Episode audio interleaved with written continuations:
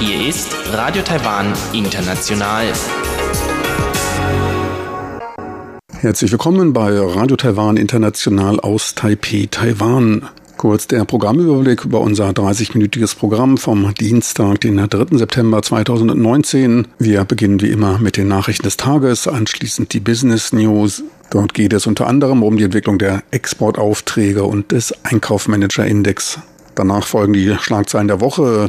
Dortiges Thema sind die seit Monaten anhaltenden Proteste in Hongkong.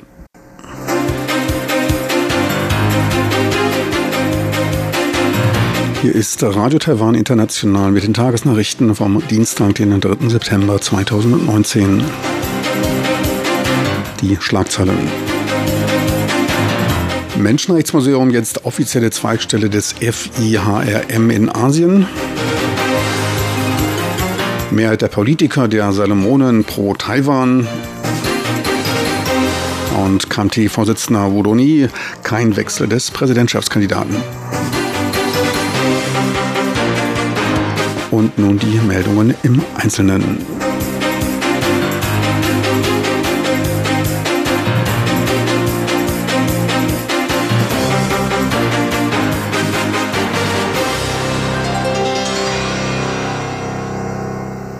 Das im Mai letzten Jahres eröffnete Landesmenschenrechtsmuseum ist nun Teil des Verbandes der internationalen Menschenrechtsmuseen FIHRM geworden.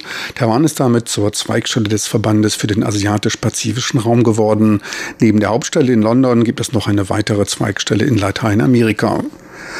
FIHRM-Gründer David Fleming betrachtete die offizielle Bekanntgabe der Asien-Pazifik-Zweigstelle als wichtigen Meilenstein für die Förderung und den internationalen Austausch von Menschenrechtskonzepten.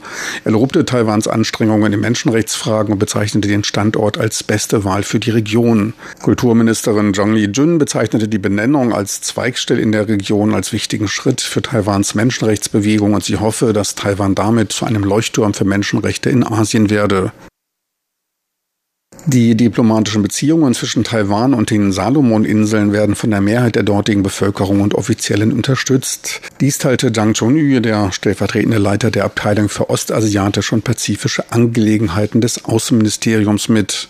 Die Salomoninseln sind Taiwans wichtigster diplomatischer Verbündeter im Südpazifik. Zhang reagierte auf Medienmeldungen, die von einem möglichen Wechsel bei der diplomatischen Anerkennung in Richtung Peking statt Taipei berichteten. Die Salomonen hätten laut Medienmeldung eine parteiübergreifende Delegation nach China geschickt und sollen nun eine Neubewertung der Beziehungen zu Taiwan bzw. China erörtern. Zhang bezeichnet die Berichte als vage und ungenau. Der Evaluierungsbericht der Beziehungen sei Teil des internationalen Verfahrens eines Landes und nicht letzter Punkt der Entscheidungsfindung. Nach wie vor seien die 36 Jahre bestehenden Beziehungen gut. Man unterhalte eine Reihe von Kooperationsprojekten und Freundschaften, einschließlich mit der politischen Elite und der Mehrheit der Bevölkerung. Die Beziehungen entwickeln sich in eine positive Richtung. Die politischen Beziehungen zwischen den Salomonen und Taiwan stehen im Einklang mit deren langfristigen Interessen. Ferner werde man eine Delegation zur Besprechung des neuen Kooperationsplanes entsenden und die Kooperation auf die Bedürfnisse des Landes ausrichten. Wudon I, der Vorsitzende der Oppositionspartei Kuomintang KMT, verneinte vor Medienvertretern eine Neubenennung des KMT-Präsidentschaftskandidaten. Han Goyu sei der formal ernannte Kandidat der KMT. Zudem werde man nicht den Fehler von 2016 wiederholen. Damals wechselte die KMT spät ihren Kandidaten und verlor die Wahlen. Die Vorauswahl der KMT zur Bestimmung des Präsidentschaftskandidaten gewann im Juli Gauchungs Bürgermeister Han Goryu deutlich vor Terry Gore, dem Gründer der Honhai Unternehmensgruppe. Der KMT-Vorsitzende verneinte auch Medienmeldungen, privat Dritte zu Gesprächen mit Terry Gore angeregt zu haben, um ihn für die Präsidentschaftskandidatur zu gewinnen. Terry Gore gab mittlerweile bekannt, nicht als KMT-Kandidat kandidieren zu wollen. Gore will sich bis zum 17. September darüber entscheiden, ob er als parteiloser Kandidat in den Wahlkampf zieht. Medien berichteten auch davon, dass ein KMT-Vertreter mit Chinas Büro für Taiwan-Angelegenheiten TAO über einen möglichen Kandidatenwechsel gesprochen habe. KMT-Vorsitzender Wudong Yi gab an, dass der Anlass der Kontaktaufnahme mit dem TAO der von Chinas Regierung angeordnete Rückgang der Touristenzahlen nach Taiwan gewesen sei. KMT-Mitglied Chen Mei-Hua verwarf die Falschmeldungen und Gerüchte im Vorfeld der Wahlen und rief alle Parteien zu einer positiven Haltung und der Nichtverbreitung von Falschmeldungen auf. Präsidentin Tsai Ing-wen wiederholte Taiwans Wunsch zum Beitritt in das Handelsabkommen CPTPP und der stärkeren regionalen Integration. Das CPTPP ist ein Freihandelsabkommen zwischen elf Ländern der asiatisch-pazifischen Region. Tsai macht ihre Aussagen am Dienstag beim Empfang des japanischen Gelehrten Yasuhiro Matsuda und seiner Delegation im Präsidialamt. Tsai wies auf die für Taiwan wichtigsten Werte Demokratie, Freiheit, Menschenrechte und Rechtsstaatlichkeit hin. Werte, die von Taiwan, Japan und anderen Ländern auf dem jährlichen Yushan-Forum und weiteren wichtigen Plattformen diskutiert werden. Präsidentin Tsai wies auf den Beitrittswunsch zum CPTPP hin, um weitere Beiträge zur regionalen Wirtschaft leisten zu können. Dieses versuche man auch durch verstärkte Kommunikation und Kooperation mit der seit drei Jahren verfolgten neuen Südwärtspolitik. Taiwan möchte auch seine Zusammenarbeit mit Japan ausbauen und sei bereit und in der Lage, den hohen internationalen Handels- und Wirtschaftsstandards zu folgen. Das CPTPP ist der Nachfolger des von den USA angeregten TPP-Freihandelsabkommens. Mit dem Amtsantritt von US-Präsident Donald Trump zogen sich die USA aus dem Abkommen zurück. Der Handelsblock der verbleibenden Länder weist fast 500 Millionen Einwohner auf. Bei vollständiger Umsetzung könnte das Abkommen fast ein Siebtel der weltweiten Bruttowertschöpfung umfassen. Drei Vertreter von Hongkongs Demokratiebewegung kamen auf Einladung einer regierungsnahen Stiftung nach Taiwan. Hongkongs Studentenaktivist, der Demokratiebefürworter Joshua Huang, sprach sich nach seiner Ankunft in Taiwan für eine breitere Unterstützung durch Taiwans Regierung und Bevölkerung aus. Hongkong und Taiwan seien Schicksalsgemeinschaften, die beide wachsendem Druck des kommunistischen Regimes ausgesetzt sind, sagte der Führer der Demokratiebewegung in Hongkong. Die monatelangen Proteste zeigten, dass die Hongkonger Bürger keine Zukunft in dem von Peking versprochenen Ein-Land-Zwei-Systeme-Modell mehr sehen. Insbesondere in der Woche vor dem 1. Oktober, dem Nationalfeiertag Chinas, erhofft sich Joshua Huang sichtbare öffentliche Unterstützung für Hongkongs Demokratiebewegung durch die Bürger Taiwans. Ferner drückte er seine Hoffnung über mögliche humanitäre Rettungsmaßnahmen oder politische Maßnahmen durch Taiwans Regierung aus. Bei Gesprächen mit Vertretern von Taiwans New Power Party sprach er Überlegungen von Hongkongs Regierung an, das Notstandsgesetz anzuwenden. Damit würde sie die vollständige Kontrolle über den Transport, das Internet und andere externe Verbindungen bekommen. Von Taiwan erhofft er sich in dem Fall einen parteiübergreifenden Protest gegen die Regierung in Hongkong wegen der Verwendung des Notstandgesetzes. Die mittlerweile monatelang anhaltenden Proteste in Hongkong richteten sich anfangs gegen ein mit China geplantes Auslieferungsgesetz von Personen, die kriminelle Aktivitäten verdächtigt wurden. Die Demonstranten forderten eine Rücknahme des Gesetzentwurfs. Hongkongs Regierung hob diesen bisher nur auf. Mittlerweile werden größere demokratische Reformen und unabhängige Untersuchungen zu gewalttätigem Fehlverhalten der Polizei gefordert. Der nächste Tropensturm hält Kurs auf Taiwan und wird im Osten und Süden der Insel Regen bringen. Eine Seewarnung wird vorerst noch nicht ausgegeben. Das Sturmzentrum befindet sich etwa 400 Kilometer südöstlich von Taiwans südlichster Spitze und wandert mit 15 Stundenkilometern in nördliche Richtung. Es weist Spitzenwindgeschwindigkeiten von 90 kmh auf. In Böen können es teils bis zu 120 Stundenkilometern werden. Tropensturm Lingling dürfte an Taiwan vorbeiziehen und sich am Mittwoch und Donnerstag Taiwan am stärksten annähern. Er wird insbesondere dem Osten und Süden Regen bringen. Ein weiterer Sturm, der 14. dieser Saison, bildet sich vor der Küste Vietnams und zieht langsam mit 5 Stundenkilometern in Richtung Ost-Nordost.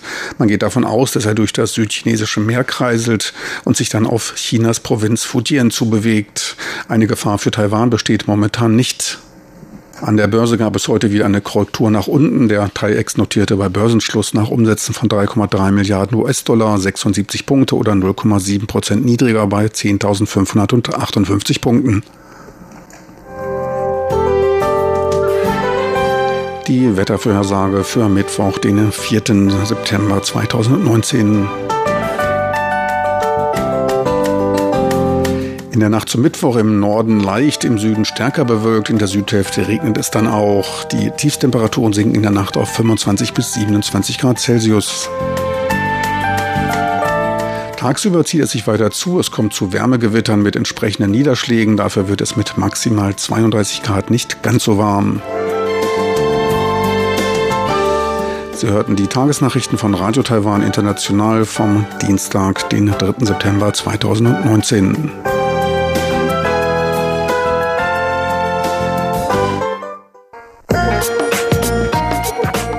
Die Business News mit Frank Pewitz, Neuestes aus der Welt von Wirtschaft und Konjunktur von Unternehmen und Märkten.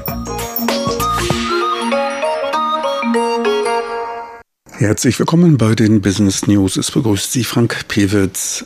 Das Auftragsvolumen von Auslandsaufträgen lag auch im Monat Juli im neunten Monat in Folge unter dem Wert des Vorjahresmonats. 40,5 Milliarden US-Dollar an Aufträgen gingen ein. Dies entsprach einem Rückgang von drei Prozent. Kleiner Trost, das Minus baut sich ab. Im Juni waren es noch 4,5 Prozent. Für die ersten sieben Monate des Jahres wurde wertmäßig ein Auftragsrückgang von 6 Prozent verbucht. Die schreibt man den Folgen des Handelskrieges zwischen den USA und China zu. Taiwans Hersteller von Elektrokomponenten verzeichneten Auftragseinbußen von 1,3 Prozent, wobei die Nachfrage nach Chips und Chip-Design-Dienstleistungen einen stärkeren Einbruch in diesem Segment verhinderte. Die Nachfrage nach Produkten der Informations- und Kommunikationsindustrie gab um 3,2 Prozent nach. Deutlich größere Auftragseinbußen mussten mit 16 bzw. knapp 20 Prozent die Sektoren Rohmetall und Maschinenbau hinnehmen. Bei regionaler Betrachtung stieg lediglich das Auftragsvolumen aus Japan leicht um 0,7 Prozent. Alle anderen Hauptabsatzmärkte orderten weniger als im Vorjahr. Am stärksten sanken die Aufträge aus den Asienstaaten ein Minus von gut 8 Prozent, gefolgt von China und Hongkong mit minus 6,3 Prozent. Das Auftragsvolumen aus Europa und den USA lag im Juli um 1,8 bzw. 1,6 Prozent unter dem Vorjahresniveau. Für das zweite Halbjahr wird insgesamt ein Anziehen der Auftragseingänge erwartet. Dann ist Hochsaison in der für Taiwan wichtigen Elektronik- und ICT-Industrie. Abzuwarten bleibt, wann die Vorjahreswerte wieder übertroffen werden. Von dem Auftragsrückgang bleibt natürlich auch die Produktion nicht verschont. Auch der Einkaufsmanager-Index PMI blieb im August im vierten Monat in Folge im leicht negativen Bereich unterhalb von 50 Punkten. Im August konnte er allerdings im Vergleich zum Vormonat leicht um 0,2 Punkte auf 48,2 Punkte zulegen. Der Einkaufsmanager-Index für den Servicesektor, der NMI, gab im August um 1,8 Punkte auf 53,1 Punkte nach, verblieb aber im sechsten Monat in Folge im positiven Bereich oberhalb der 50-Punkte-Trennlinie. Dies teilte das Zhonghua Institut für Wirtschaftsforschung CIER mit. Anfang August kam es zu einer Verschärfung des Handelskrieges zwischen China und den USA. Seit Sonntag gelten in den USA für Waren aus China mit einem Handelsvolumen von 112 Milliarden US-Dollar von 10 auf 15 Prozent erhöhte Zölle. China hob im Gegenzug die Zölle auf einige US-Produkte mit einem Importvolumen von 75 Milliarden US-Dollar um 5 bis 10 Prozent an. Das CIR betrachtete Strafzölle von mehr als 10 Prozent als spürbare finanzielle Last für die meisten in China operierenden taiwanischen auf den Export ausgerichteten Unternehmen. Wegen der von Taiwans Unternehmen unternommenen Gegenmaßnahmen sei der Effekt der Strafzölle immer bisher nur begrenzt. Das Wirtschaftsinstitut der Academia Sinica sieht wegen des Handelskrieges eine sich abschwächende globale Nachfrage. Die lokale Wirtschaft erfährt allerdings durch die gestiegenen Investitionen der nach Taiwan zurückkehrenden Unternehmen zumindest in der kurzen Frist eine Unterstützung für die Binnennachfrage und steigende Investitionen. Langfristig werden aber sowohl die globale als auch die lokale Ökonomie von der weiteren Entwicklung der Handelsstreitigkeiten beeinflusst. Von den fünf den PMI konstituierenden Subfaktoren sank lediglich der Beschäftigungsindex und zwar um 1,8 auf 48,3 Punkte. Alle anderen konnten zulegen. Allerdings befand sich lediglich die Produktion mit 51,7 Punkten im Expansionsbereich. Beim NMI stiegen die Subfaktoren Beschäftigung und Lieferungen zum Vormonat leicht an. Allerdings gaben die Geschäftsaktivität und auch neue Aufträge um 4,6 bzw. 4,3 Punkte relativ stark nach. Taiwans Rate für Non-Performing Loans, NPL, also wackelige, notleidende Kredite, die von den 36 lokalen Banken vergeben wurden, belief sich nach Angaben der Finanzaufsichtsbehörde auf 0,23 Prozent. Dies waren 0,05 Prozent weniger als im Vorjahr. Das Volumen der gesamten vergebenen Kredite sank um knapp eine halbe Milliarde US-Dollar auf 939 Milliarden US-Dollar Stand Ende Juni. Das Volumen der NPLs belief sich auf 2,2 Milliarden US-Dollar und nahm damit im Vergleich zum Vormonat um 74 Millionen US-Dollar ab. Taiwans Bankenlandschaft kann in diesem Bereich als recht sicher betrachtet werden. Der Anteil von notleidenden Krediten in Deutschland betrug Ende 2017 1,5 Prozent. So viel für heute von den Business News mit Frank Piewitz.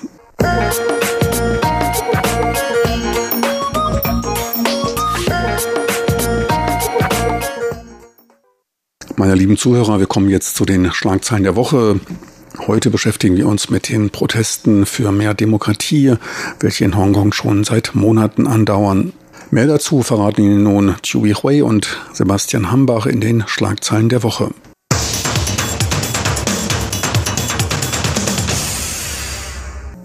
Herzlich willkommen, liebe Hörerinnen und Hörer, zu unserer Sendung Schlagzeilen der Woche. Am Mikrofon begrüßen Sie Sebastian Hambach und Chobi Hui. In Hongkong gehen auch in dieser Woche die Proteste gegen die Hongkonger Regierung weiter. Und die Proteste dauern nun schon seit mehr als drei Monaten an. Mittlerweile sind es auch nicht einfach nur Proteste, also von Menschen, die auf die Straße gehen in Hongkong, sondern es wurde auch aufgerufen von Seiten der Aktivisten zu Unterrichtsboykotten oder auch zu Streiks. Und fast jeden Tag liest man hier in den Zeitungen auch wieder von teilweise gewaltigen Zusammenstößen zwischen den Demonstranten und der Polizei. Also von den einen werden Molotow-Cocktails Cocktails eingesetzt und die Polizei begegnet mit Tränengas. Und diese Eskalation wird hier in Taiwan auch mit zunehmender Sorge beobachtet, denn Taiwan liegt ja geografisch sehr nah an Hongkong dran. Und was auch mal wieder betont wird von Seiten der Politik zum Beispiel hier in Taiwan, das ist, dass man nicht so enden möchte wie Hongkong, das ja zu China gehört als Sonderverwaltungszone und das nach dem Prinzip zumindest dem Namen nach ein Land, zwei Systeme verwaltet wird. Und das ist ja auch immer das System, das China für Taiwan vorschlägt. Und deshalb beobachtet man gerade hier in Taiwan diese Eskalationen mit großer Sorge und hat sich von Seiten der Politik auf die Seite der Demonstrierenden gestellt und hat die Hongkonger Regierung dazu aufgerufen, eine friedliche Lösung zu finden. Tatsächlich, wenn man die Zeitung aufschlägt, dann kann man wirklich jeden Tag Meldungen aus Hongkong lesen. Auch im Fernsehen, in vielen Medien, dann hört man fast jeden Tag was aus Hongkong. Und weil wegen wegen der geografischen Nahe haben die Medien in Taiwan viele Journalisten nach Hongkong geschickt. Und daher man bekommt wirklich jeden Tag Live-Übertragungen aus Hongkong wegen der Demonstration. Und die Demonstration eskalierte immer weiter. Man sieht wirklich dann die Auseinandersetzung zwischen der Polizei und die Demonstranten. Und natürlich ist das ein sehr wichtiges Thema für Taiwan. Man diskutierte, wie diese Demonstration sich weiterentwickeln wird und wie die Demonstration zu Ende kommen könnte. Und man hat auch viele Spekulationen und dachte, wie man das beenden kann. Aber bis jetzt bin ich der Meinung, dass man eigentlich jetzt noch keine Lösung für diese Demonstration gefunden hat, mindestens jetzt hier in Taiwan. Und in der internationalen Medien wird natürlich auch jeden Tag darüber berichtet und viele Experten haben viele Vorschläge gemacht, aber bis jetzt sieht man wirklich keine Lösung für diese Demonstration. Und jetzt äh, die neueste Entwicklung ist ein der Anführer in Anführungszeichen für diese Demonstration Joshua Wong ist heute nach Taiwan gekommen.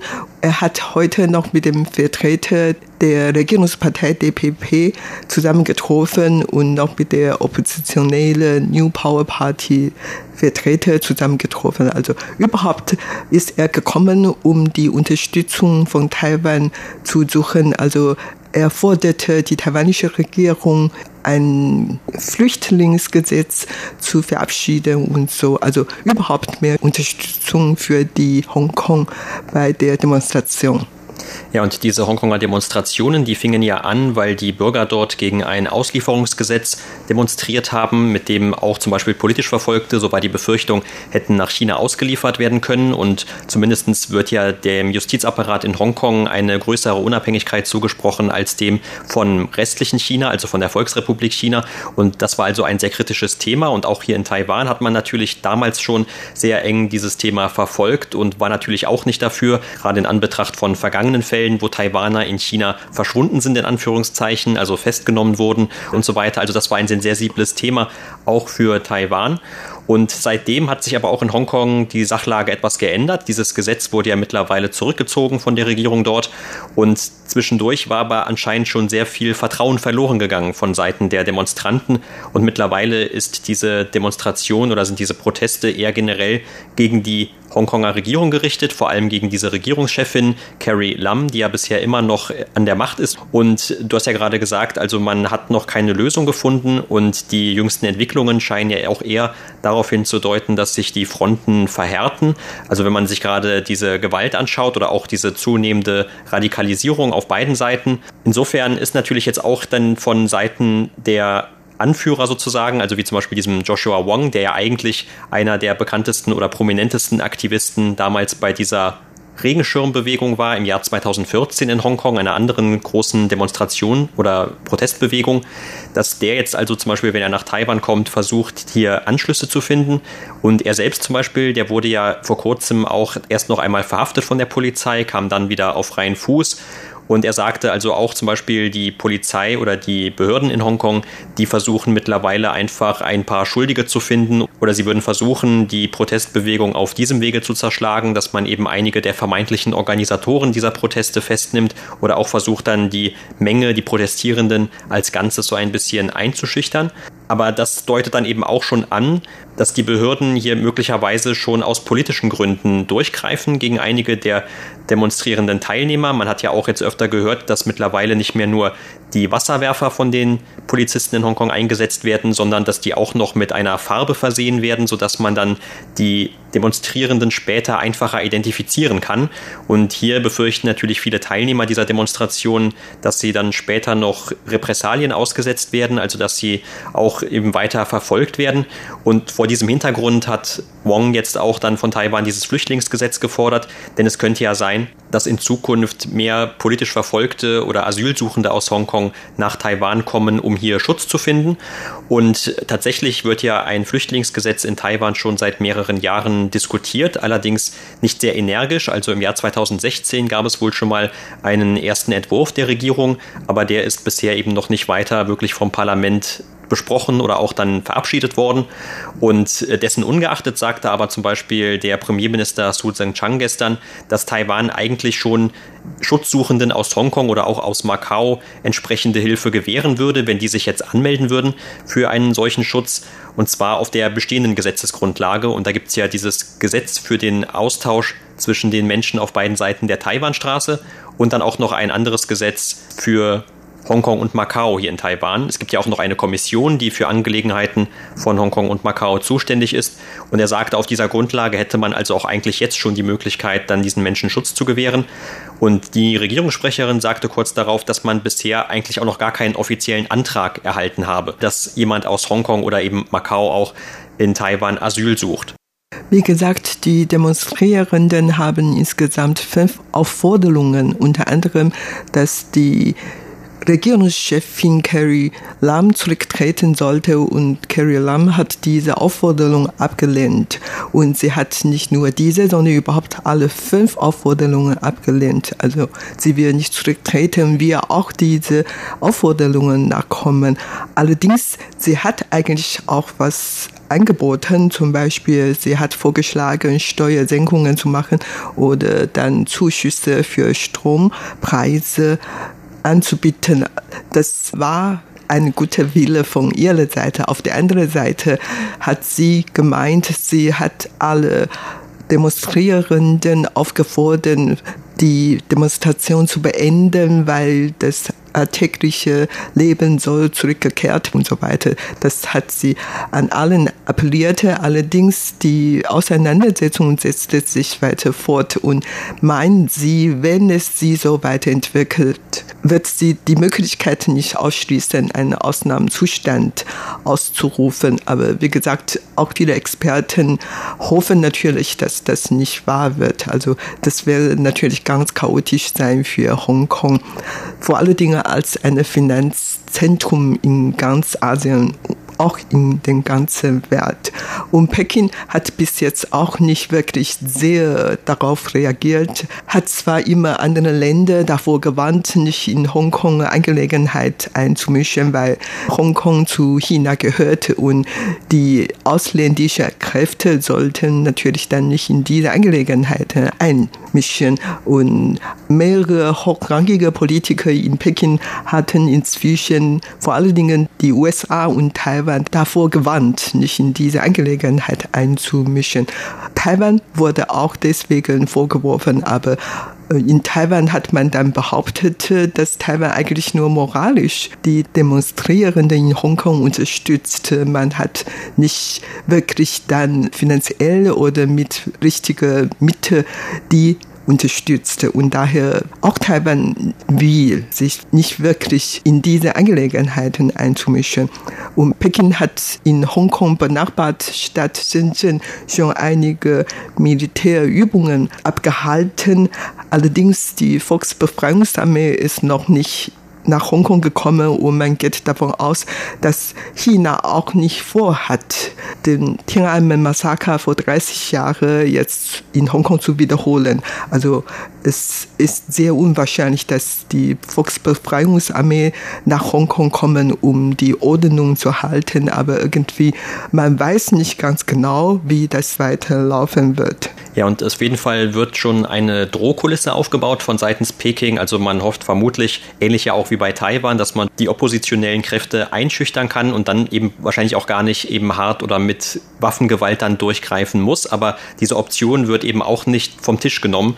Und es gab ja auch schon in den offiziellen Staatsmedien von China die Meldung, dass also ein Ende kurz bevorstehe. Und das hat dann auch so etwas sehr Drohendes, zumindest für die Teilnehmer von diesen Demonstrationen. Und mittlerweile hat diese Bewegung auch schon weitere Kreise gezogen. Zum Beispiel hier in Taiwan waren schon einige Teeläden betroffen und auch anderswo in der Welt, also Teeläden aus Taiwan, die mittlerweile nach China expandiert sind. Und dort mussten sich dann manche von ihnen zum Prinzip ein Land, zwei Systeme bekennen, nachdem es dann vorher in irgendeiner Filiale anderslautende Meinungen gegeben hat, also wo dann eben jemand, der dort gearbeitet hatte, den Protestierenden eigentlich Zuspruch gegeben hat. Und das hat natürlich dann von Peking aus für diesen Druck gesorgt, dass diese Ketten sich entweder entschuldigen sollen oder eben diese territoriale Souveränität, wie es dann immer heißt, von China anerkennen und respektieren sollen. Und damit verbunden sind natürlich dann auch immer geschäftliche Interessen dieser jeweiligen Ladeninhaber. Das heißt also, wenn diese nicht eine solche Erklärung abgeben, dann könnten die in Zukunft oder vielleicht mit sofortiger Wirkung dann keine Geschäfte mehr in China machen. Und das ist natürlich auch für viele taiwanische Unternehmen mittlerweile ein sehr großer Markt.